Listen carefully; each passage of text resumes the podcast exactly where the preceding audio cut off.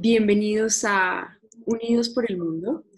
Hoy tenemos un invitado súper, súper especial, Santiago Cruz, que es muy conocido por, em, por su carrera artística como compositor, como cantante, como músico.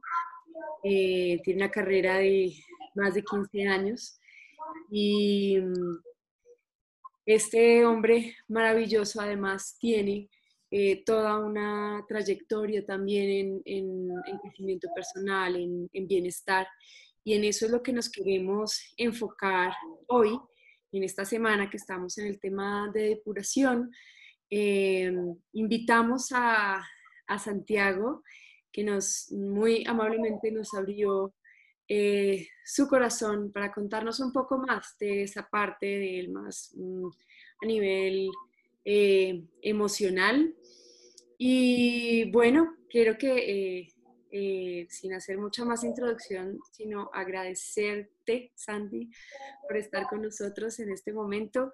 yo te agradezco personalmente porque además sé que eres un hombre, un, un, padre, una pareja maravillosa,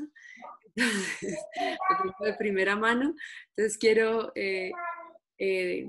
bueno, nada, que, nos des un, saludo y que nos cuentes qué te motivó también a estar acá. Bueno, hola María Paz y claramente mi esposa es cero objetiva, eh, por suerte. Eh, agradezco mucho a toda la gente que hizo posible Unidos por el Mundo, esta plataforma, y agradezco la invitación a participar de esta semana que justo se habla del tema de depurar eh, es un tema con el que me, me identifico eh, plenamente. Bueno, toda la plataforma, me identifico con todos los, los pasos de la plataforma. Ya que estoy a compartir, no sé si tengo trayectoria, lo que tengo es eh, pues, mi propia vida, mi experiencia propia, mi experiencia vital y la ilusión de compartirla y de que si a alguien le sirve algo de lo que yo pueda contar, de lo que ha sido mi experiencia, bienvenido. Muchas gracias, muchas gracias, gracias por, aceptar esta invitación. Y esto va a ser un poquito diferente a lo que normalmente estás eh, acostumbrado en las entrevistas, porque obviamente vamos a, tocar otro tipo de temas. Em, y para ello, pues me encantaría que, que, nos hablaras justamente de cómo crees que uno puede em, desintoxicar, limpiar, encontrar qué no está funcionando en, en tu vida, en nuestras vidas, cómo encontrar, cómo detectar eso que debe ser transformado, limpiado, sanado. Yo creo que uno, uno tiene muy claro cuando las cosas no están funcionando bien. Uno sabe. Eh, y uno, por más pocas herramientas que tenga, tiene herramientas para, para salir de, de ese momento complicado que esté viviendo. En mi caso, eh, hace muchos años yo tenía claro que el camino que, estaba viviendo, eh, pues no era el que quería vivir. Eh, tenía claro que la vida debía ser mucho más de lo que me estaba tocando vivir. también hay una cosa ahí que, es importante y es que creo que tenemos, venimos de una cultura donde, donde el sufrimiento se pondera mucho. Eh, esta tradición judeocristiana de, de que del sufrimiento viene el, que del purgatorio viene el paraíso, que si no se sufre no se consiguen las cosas.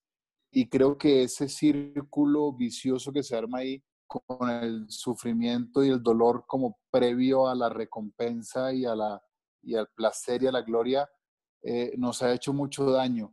Eh, pero cuando uno entiende que realmente eh, el bienestar está ahí y que no tiene que pasar por ninguna etapa de sufrimiento ni de dolor para, para vivirlo, o que si la está pasando es simplemente dar un paso hacia el frente y, empezar el proceso de, de, reagruparse de alguna manera, pues ahí es mucho más claro. Y así me pasó a mí, ¿no? Yo vivía una vida que no quería vivir y tenía claro que, que debía hacer algo más, ¿no? ¿Cuál fue ese, ese, momento, como ese detonante eh, que te llama a dar justamente ese paso? Yo creo que eh, si bien sí hay un detonante, eh, lo que tengo claro es que son muchas cosas que se van acumulando y que hacen que ese detonante aparezca, ¿no? Yo llevaba mucho tiempo lastimando a gente cercana, gente que quería. Y en un momento pues me cansé de eso y sobre todo cuando lastimé a una persona que pensé que nunca en la vida iba a lastimar. entonces, ahí ese fue el detonante, pero ya venía en un agotamiento previo de estar pidiendo disculpas al día siguiente de lo que había pasado la noche anterior o el día anterior eh, por, por, eh, pues por mi comportamiento en consumo y demás, eh, que hizo que, que, ese detonante apareciera y que fuera el, el, el, detonante definitivo de llevarme a mí a buscar un, un mejor vivir, un bienestar, porque yo creo que el proceso de sanación ya venía desde antes de ese detonante que en el detonante no empieza el proceso, sino la depuración empieza antes, incluso en el momento más turbulento ya estás viviendo un tema de depuración que se empieza a aliviar a medida que, que tomas las decisiones encaminadas a tu bienestar. ¿Y cuáles fueron como las, las herramientas de, de ese momento para, para, poder dar el paso, para poder eh, realmente lograr cambiar ese, ese momento y volverlo en algo constructivo? Yo creo que en, en, en, todo proceso de depuración hay un factor que es fundamental, que es la observación, ¿no? Eh, y la observación acompañada de, aceptación, eh, sin juicio. El entendernos como seres humanos completos con luz y oscuridad, el entendernos como seres humanos completos con virtudes y defectos, eh, y aceptarnos con esos defectos. Eso no quiere decir conformarnos, pero sí quiere decir aceptarnos sin juicio y a partir de esa aceptación sin juicio, propender a ser cada vez mejor persona, ¿no? No solamente quedarse con el cuento es que, ah, no, yo soy así y punto, yo soy así y así me tiene que aceptar, yo soy así, así me tiene que querer. Ese yo soy así inmediatamente es castrador y es un, ¿cómo se Inutilizador, no sé si esa palabra existe, pero es castrador. yo soy así, punto, es castrador. Eh, yo puedo ser así, puedo tener muchas virtudes y muchos defectos, eh, me acepto como soy. Eh, eso no significa que me conforme, sino que quiero pulir esos defectos para ir construyendo una mejor versión de mí mismo cada día. Y entonces cuando, cuando existe esa capacidad de observación, porque para depurar algo es importante reconocer que está ahí, saber que está ahí, ¿no? Tú no lo puedes sacar, tú no puedes sacar algo si no sabes que existe, no puedes sacar algo si no reconoces su existencia y el papel que ha jugado en tu vida. Entonces, ese proceso de depuración tiene que empezar sin duda alguna con una alta capacidad de observación y, repito, de aceptación sin juicio siempre para eh, buscar una mejor versión de uno mismo. Una vez observas, logras observarte, que pues digamos que creo que es el primer reto grande, ¿verdad? Que tenemos en, esa, eh, en ese camino. ¿Cómo gestionas, cómo haces, cómo, logras eh, detallar, el ir más allá? Para... Claro, pues eh, digamos que en mi caso todo este proceso vino acompañado de una terapia, digamos, oficial, eh, un terapeuta que, que me ayudó en mi proceso de rehabilitación. Eh, y, a, y, a, través de esa terapia la escritura fue un elemento fundamental, ¿no? Y eso sé que no lo descubrió este terapeuta, no lo descubrió Néstor Mejía, que fue mi terapeuta, ni lo estoy descubriendo yo ahora, es un, eh, es, es, un, eh, es, una herramienta que ha estado a la mano de todos nosotros eh, desde, pues a través de la historia de la humanidad, desde los primeros grafismos. El tema de la escritura es un tema muy, muy terapéutico y para mí fue fundamental. Y de hecho, yo concentro mi, mi manera de escribir y mi manera de componer y de hacer canciones es bajo esa óptica de autoobservación.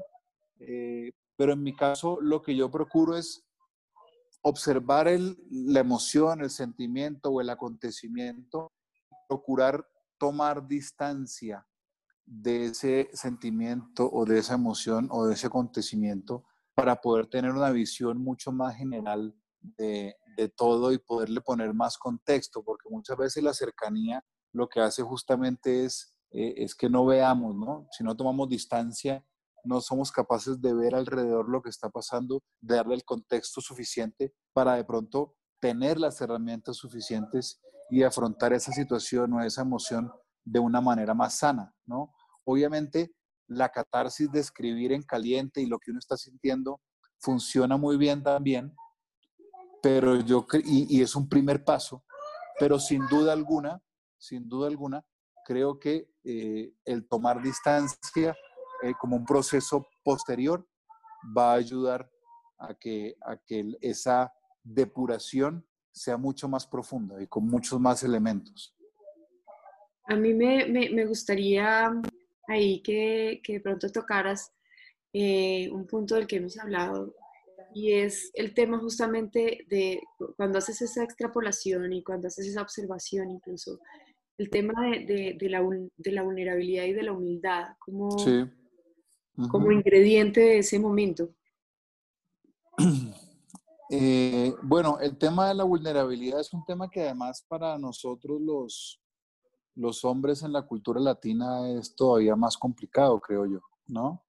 Eh, porque nos han enseñado a que el hombre es una columna sobre la cual se sostienen muchas cosas, a que el hombre es inquebrantable, a que el hombre no expresa sentimientos porque tiene que estar firme y sólido para su entorno.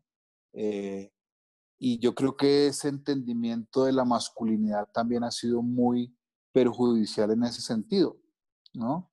Porque repito, somos seres humanos completos con fortalezas y debilidades que en un momento nos sentimos eh, eh, vulnerables y que nada más saludable que poderlo mostrar, sin que eso signifique debilidad necesariamente. Es que la vulnerabilidad no significa debilidad. Eh, creo que todo lo contrario, la vulnerabilidad significa fortaleza, la vulnerabilidad significa aceptación, entenderse, conocerse, saber que en este momento estás sintiendo esto y eso seguramente te va a hacer más fuerte, ¿no? Entonces el hecho de mostrarte vulnerable, eh, que para la depuración me parece clave y para mi proceso compositivo es clave, eh, es todo un ejercicio también de, redefinición de la masculinidad en ese sentido eh, y de entenderme como un ser humano completo y complejo, ¿no? Completo y complejo pero también entendido que, que no demuestro más fortaleza al no mostrarme vulnerable, sino todo lo contrario. Demuestro más, más fortaleza entre más vulnerable me muestro, porque eso hace que sea mucho más eh, profundo y sanador el proceso en el que en cualquier proceso que me embarque, ¿no? Y en el tema de la humildad, pues digamos que la humildad tiene que ver con la batalla más grande que todos tenemos, que es contra el ego, contra el ego, contra la mente.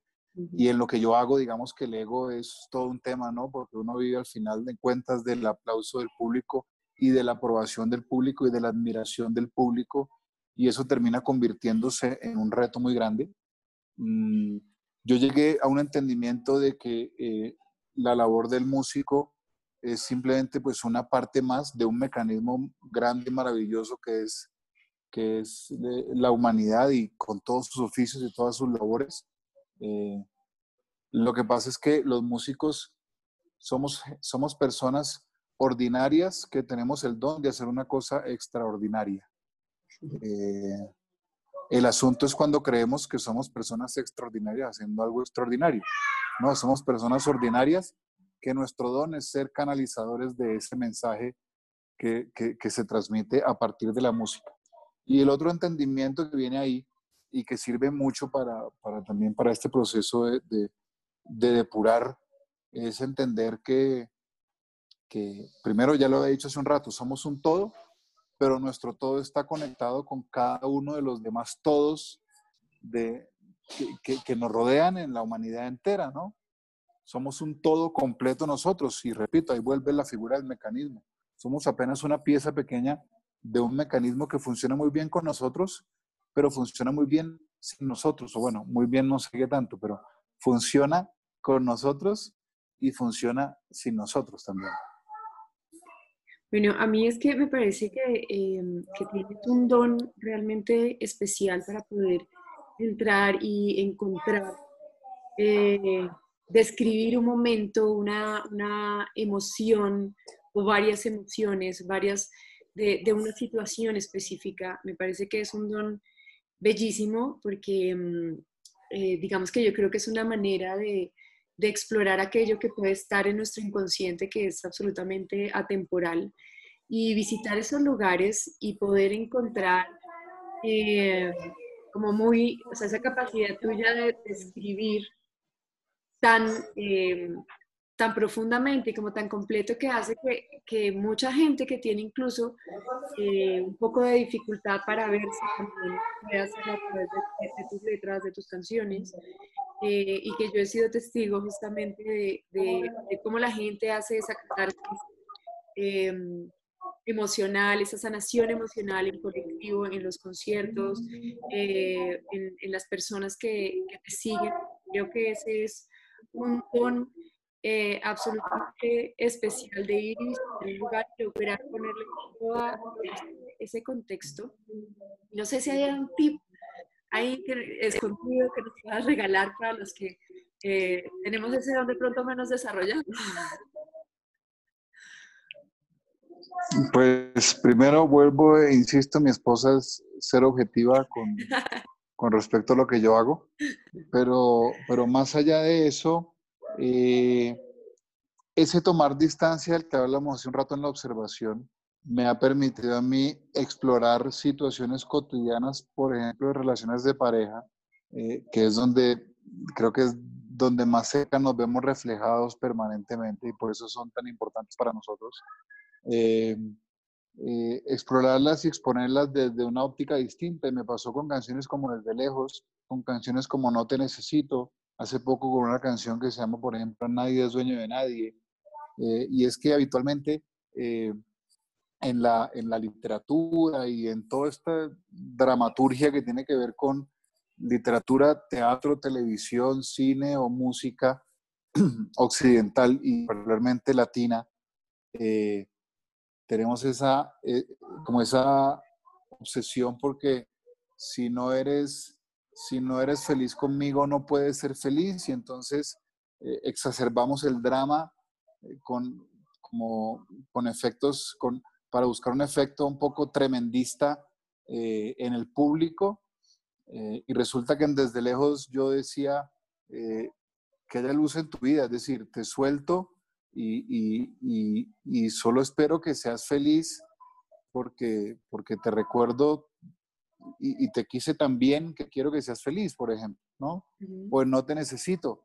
Eh, mi felicidad no depende de ti. Ahora, qué rico ser felices juntos, pero mi felicidad no depende de ti. Pero yo me encontraba con gente que me decía, a raíz de esta canción, me decía, no, es que yo sí quiero que me necesiten, ¿no? Sí, eso es, y creo que la necesidad de esas cosas que debemos, eh, la necesidad del otro es una cosa que tenemos que depurar permanentemente porque eh, en la necesidad se la, ¿no? Y termina uno cediendo una cantidad de cosas por ese tema de la necesidad. Y lo mismo en Nadie es dueño de nadie, ¿no? En Nadie es dueño de nadie eh, eh, se ha usado mucho en la música el posesivo de mía y generalmente es el hombre, es la mujer diciendo que tú eres mía y se toma como un piropo eh, y yo lo que quise fue mirar toda esa, toda esa relación desde una óptica distinta hasta llegar a esa, a esa aproximación diferente que hace que esas canciones tengan eh, pues un sentido diferente, ¿no? Esa definitivamente es una, una óptica, una óptica que, que, comparto, que obviamente me, me atrapó, me, me, hizo muy fan eh, de, de, eso, justamente eh, una evolución, un, salto cuántico en la comprensión del de, amor, no desde el ego, sino de verdad desde, la, desde lo que debe ser, desde la incondicionalidad. Y, y ahí me gustaría, hay una frase que, que, que, te he oído y que me encanta, y es que dices que tu vida cambió a partir de eh, que dejaste de encontrar, eh, de echarle la culpa a los demás. No sé si no quieras contar eso y, Claro, eh, lo que pasa es que lo que pasa es que en ese, en, ese proceso en el que yo viví, eh, y lo que me parece que es más importante que tenemos que depurar todos nosotros es, es eh, la víctima y el saboteador, ¿verdad? Y en el tema de la víctima aparece la culpa. Y entonces, en aquel momento, y yo te decía hace un rato, eh, sentía culpa de haber lastimado a gente, ¿verdad? Entonces estaba ahí llevando la culpa, eh, enfocándola en, en, los demás. No estaba hablando ni siquiera del daño que me estaba haciendo yo mismo, eh, que al final termina siendo lo mismo, pero, pero ahí era un enfoque distinto de la culpa. Y la otra culpa era que en ese espiral de dolor y de frustración, eh, yo le echaba la culpa a un montón de gente a mi alrededor de lo que estuviera pasando o de lo que no estuviera pasando con mi vida. Y en el momento en que yo hice, llegué al entendimiento y a la realización de que mi vida solamente dependía de mí y que no tenía nada que ver el director de la emisora que no me ponía, o el ejecutivo disquero que no quería firmar mi proyecto, o ninguno de esos personajes, ahí cuando yo entendí que dependía de mí, hubo un clic eh, muy grande. Eh, lo curioso es que de vez en cuando todos esos programas de la víctima y el saboteador vuelven a aparecer a lo largo del, con el pasar de los años. No es que uno se curó de eso, pues, o por lo menos no ha sido mi experiencia. No es que uno se cure de eso, sino que, que ese programa vuelve y corre en algún, en algún punto y dependiendo de eh, el camino que uno haya recorrido o no de crecimiento espiritual y emocional, lo que pasa es que se va, se va haciendo mucho más evidente el problema y es más fácil identificarlo y es más fácil ir a ese proceso de observación del que hablábamos ahora que cuando uno no ha recorrido ningún camino ni, ni espiritual ni emocional, ¿no? Ahí no, se, ahí no se da cuenta que es un programa, sino que simplemente se queda con él, es que yo soy así, punto. Eh, pero cuando vas avanzando, te das cuenta que eso no eres tú, que eso es un programa al que te acostumbraste en una época y que en el proceso de depuración es fundamental soltarlo, que va a volver a aparecer y que a medida que pase el tiempo te va a ser más fácil verlo y, y, lograr ese proceso de depuración cada vez de una manera más fluida.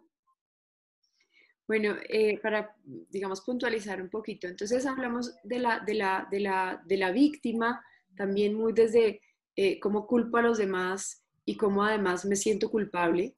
Y me gustaría que ampliaras un poquito en el tema del, saboteador. ¿Cómo funciona ese saboteador para ti? Uf, ¿cómo funciona? Ese, ese saboteador, por ejemplo, aparece cada vez que me voy a sentar a escribir, por ejemplo, ¿no?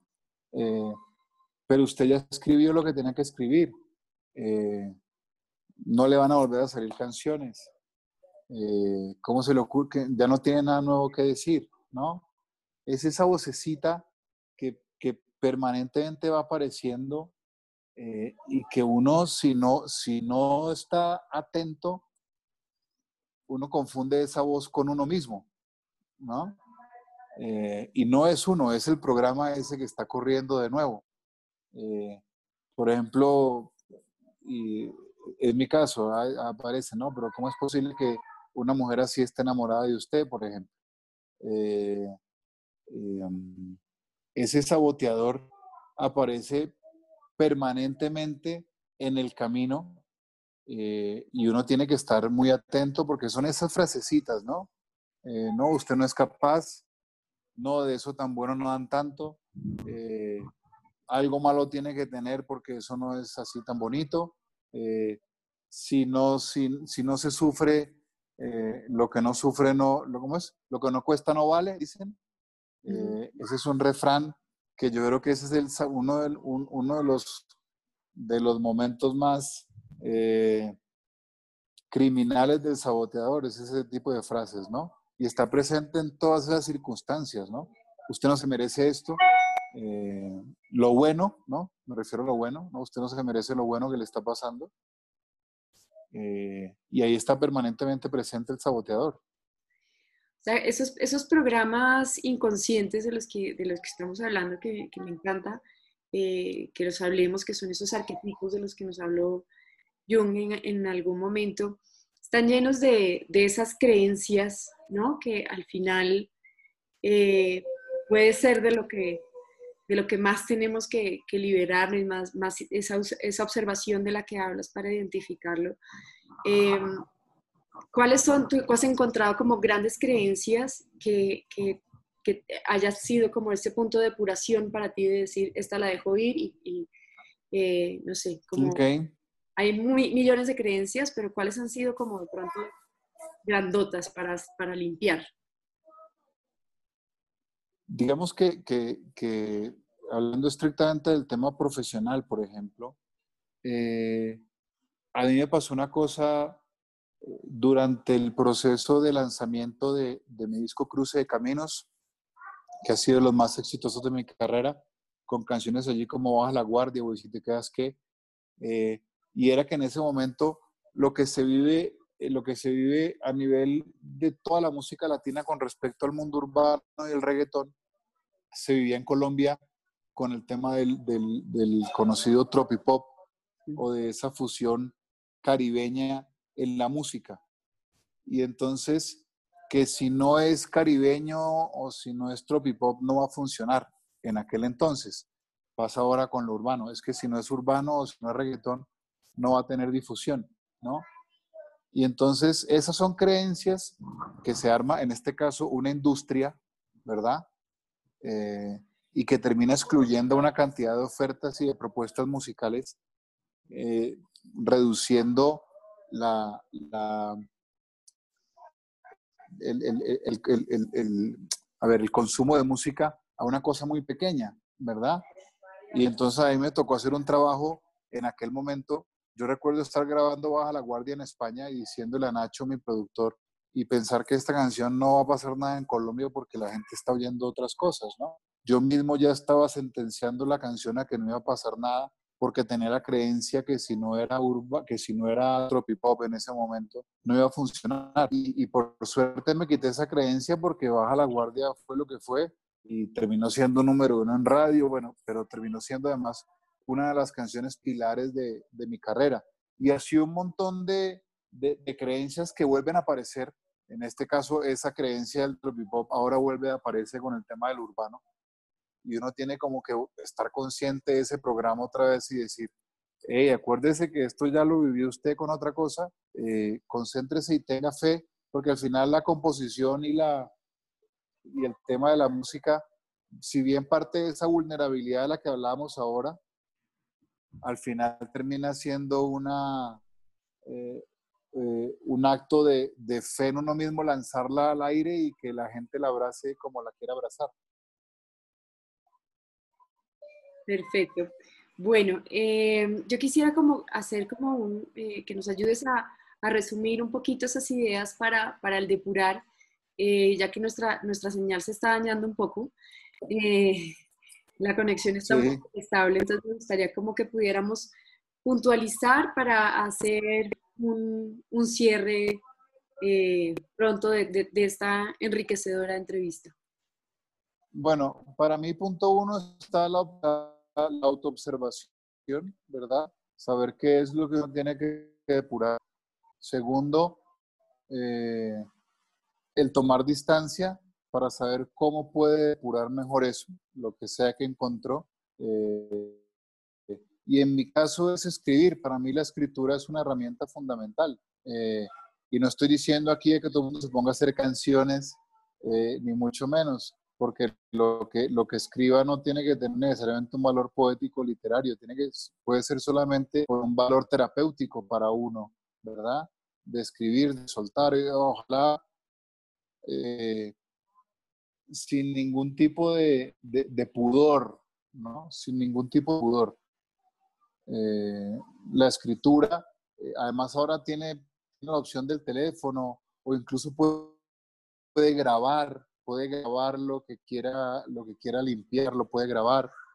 Eh, hay gente que utiliza el ejercicio como depurador constantemente, pero yo, veo que de pronto hay mucha gente que, que toma el ejercicio como un simple eh, sacar presión, pero no como, no como con el objetivo de depurar. La depuración tiene que ser un acto consciente que, que esté acompañado de esa observación y esa distancia para uno saber qué es, qué es lo que está sacando, ¿no? Eh, porque ponerse a correr como un loco sin, sin, ningún objetivo también, o pegarle a un saco de boxeo sin ningún objetivo, eh, pues puede ser beneficioso en el corto plazo y seguramente lo es, pero siempre tiene que estar esa autoobservación presente para que eso tenga sentido y tenga valor y sea provechoso. Bueno, vamos a, hacer el cierre sin antes agradecerte eh, este, esto, esta conversación maravillosa, estas herramientas. Eh, muchas gracias por hacer parte de Unidos por el Mundo, por tu conciencia, por el tiempo. Eh, cuéntanos también dónde la gente te puede encontrar en, en tus redes, en los que no, no han oído de pronto de ti, en dónde pueden oír más de ti. Soy soy arroba Santicruz y mi página web es www.santiagocruz.net. Ahí nos podemos encontrar. Eh, y ahí voy contando cosas de quién soy y cómo soy y cómo puedo mejorar también. Perfecto, muchas gracias. Que tengas un resto de tarde maravilloso. Gracias a todos. A ustedes. gracias. Nos vemos pronto y que sigan en este proceso de curación maravilloso. Gracias.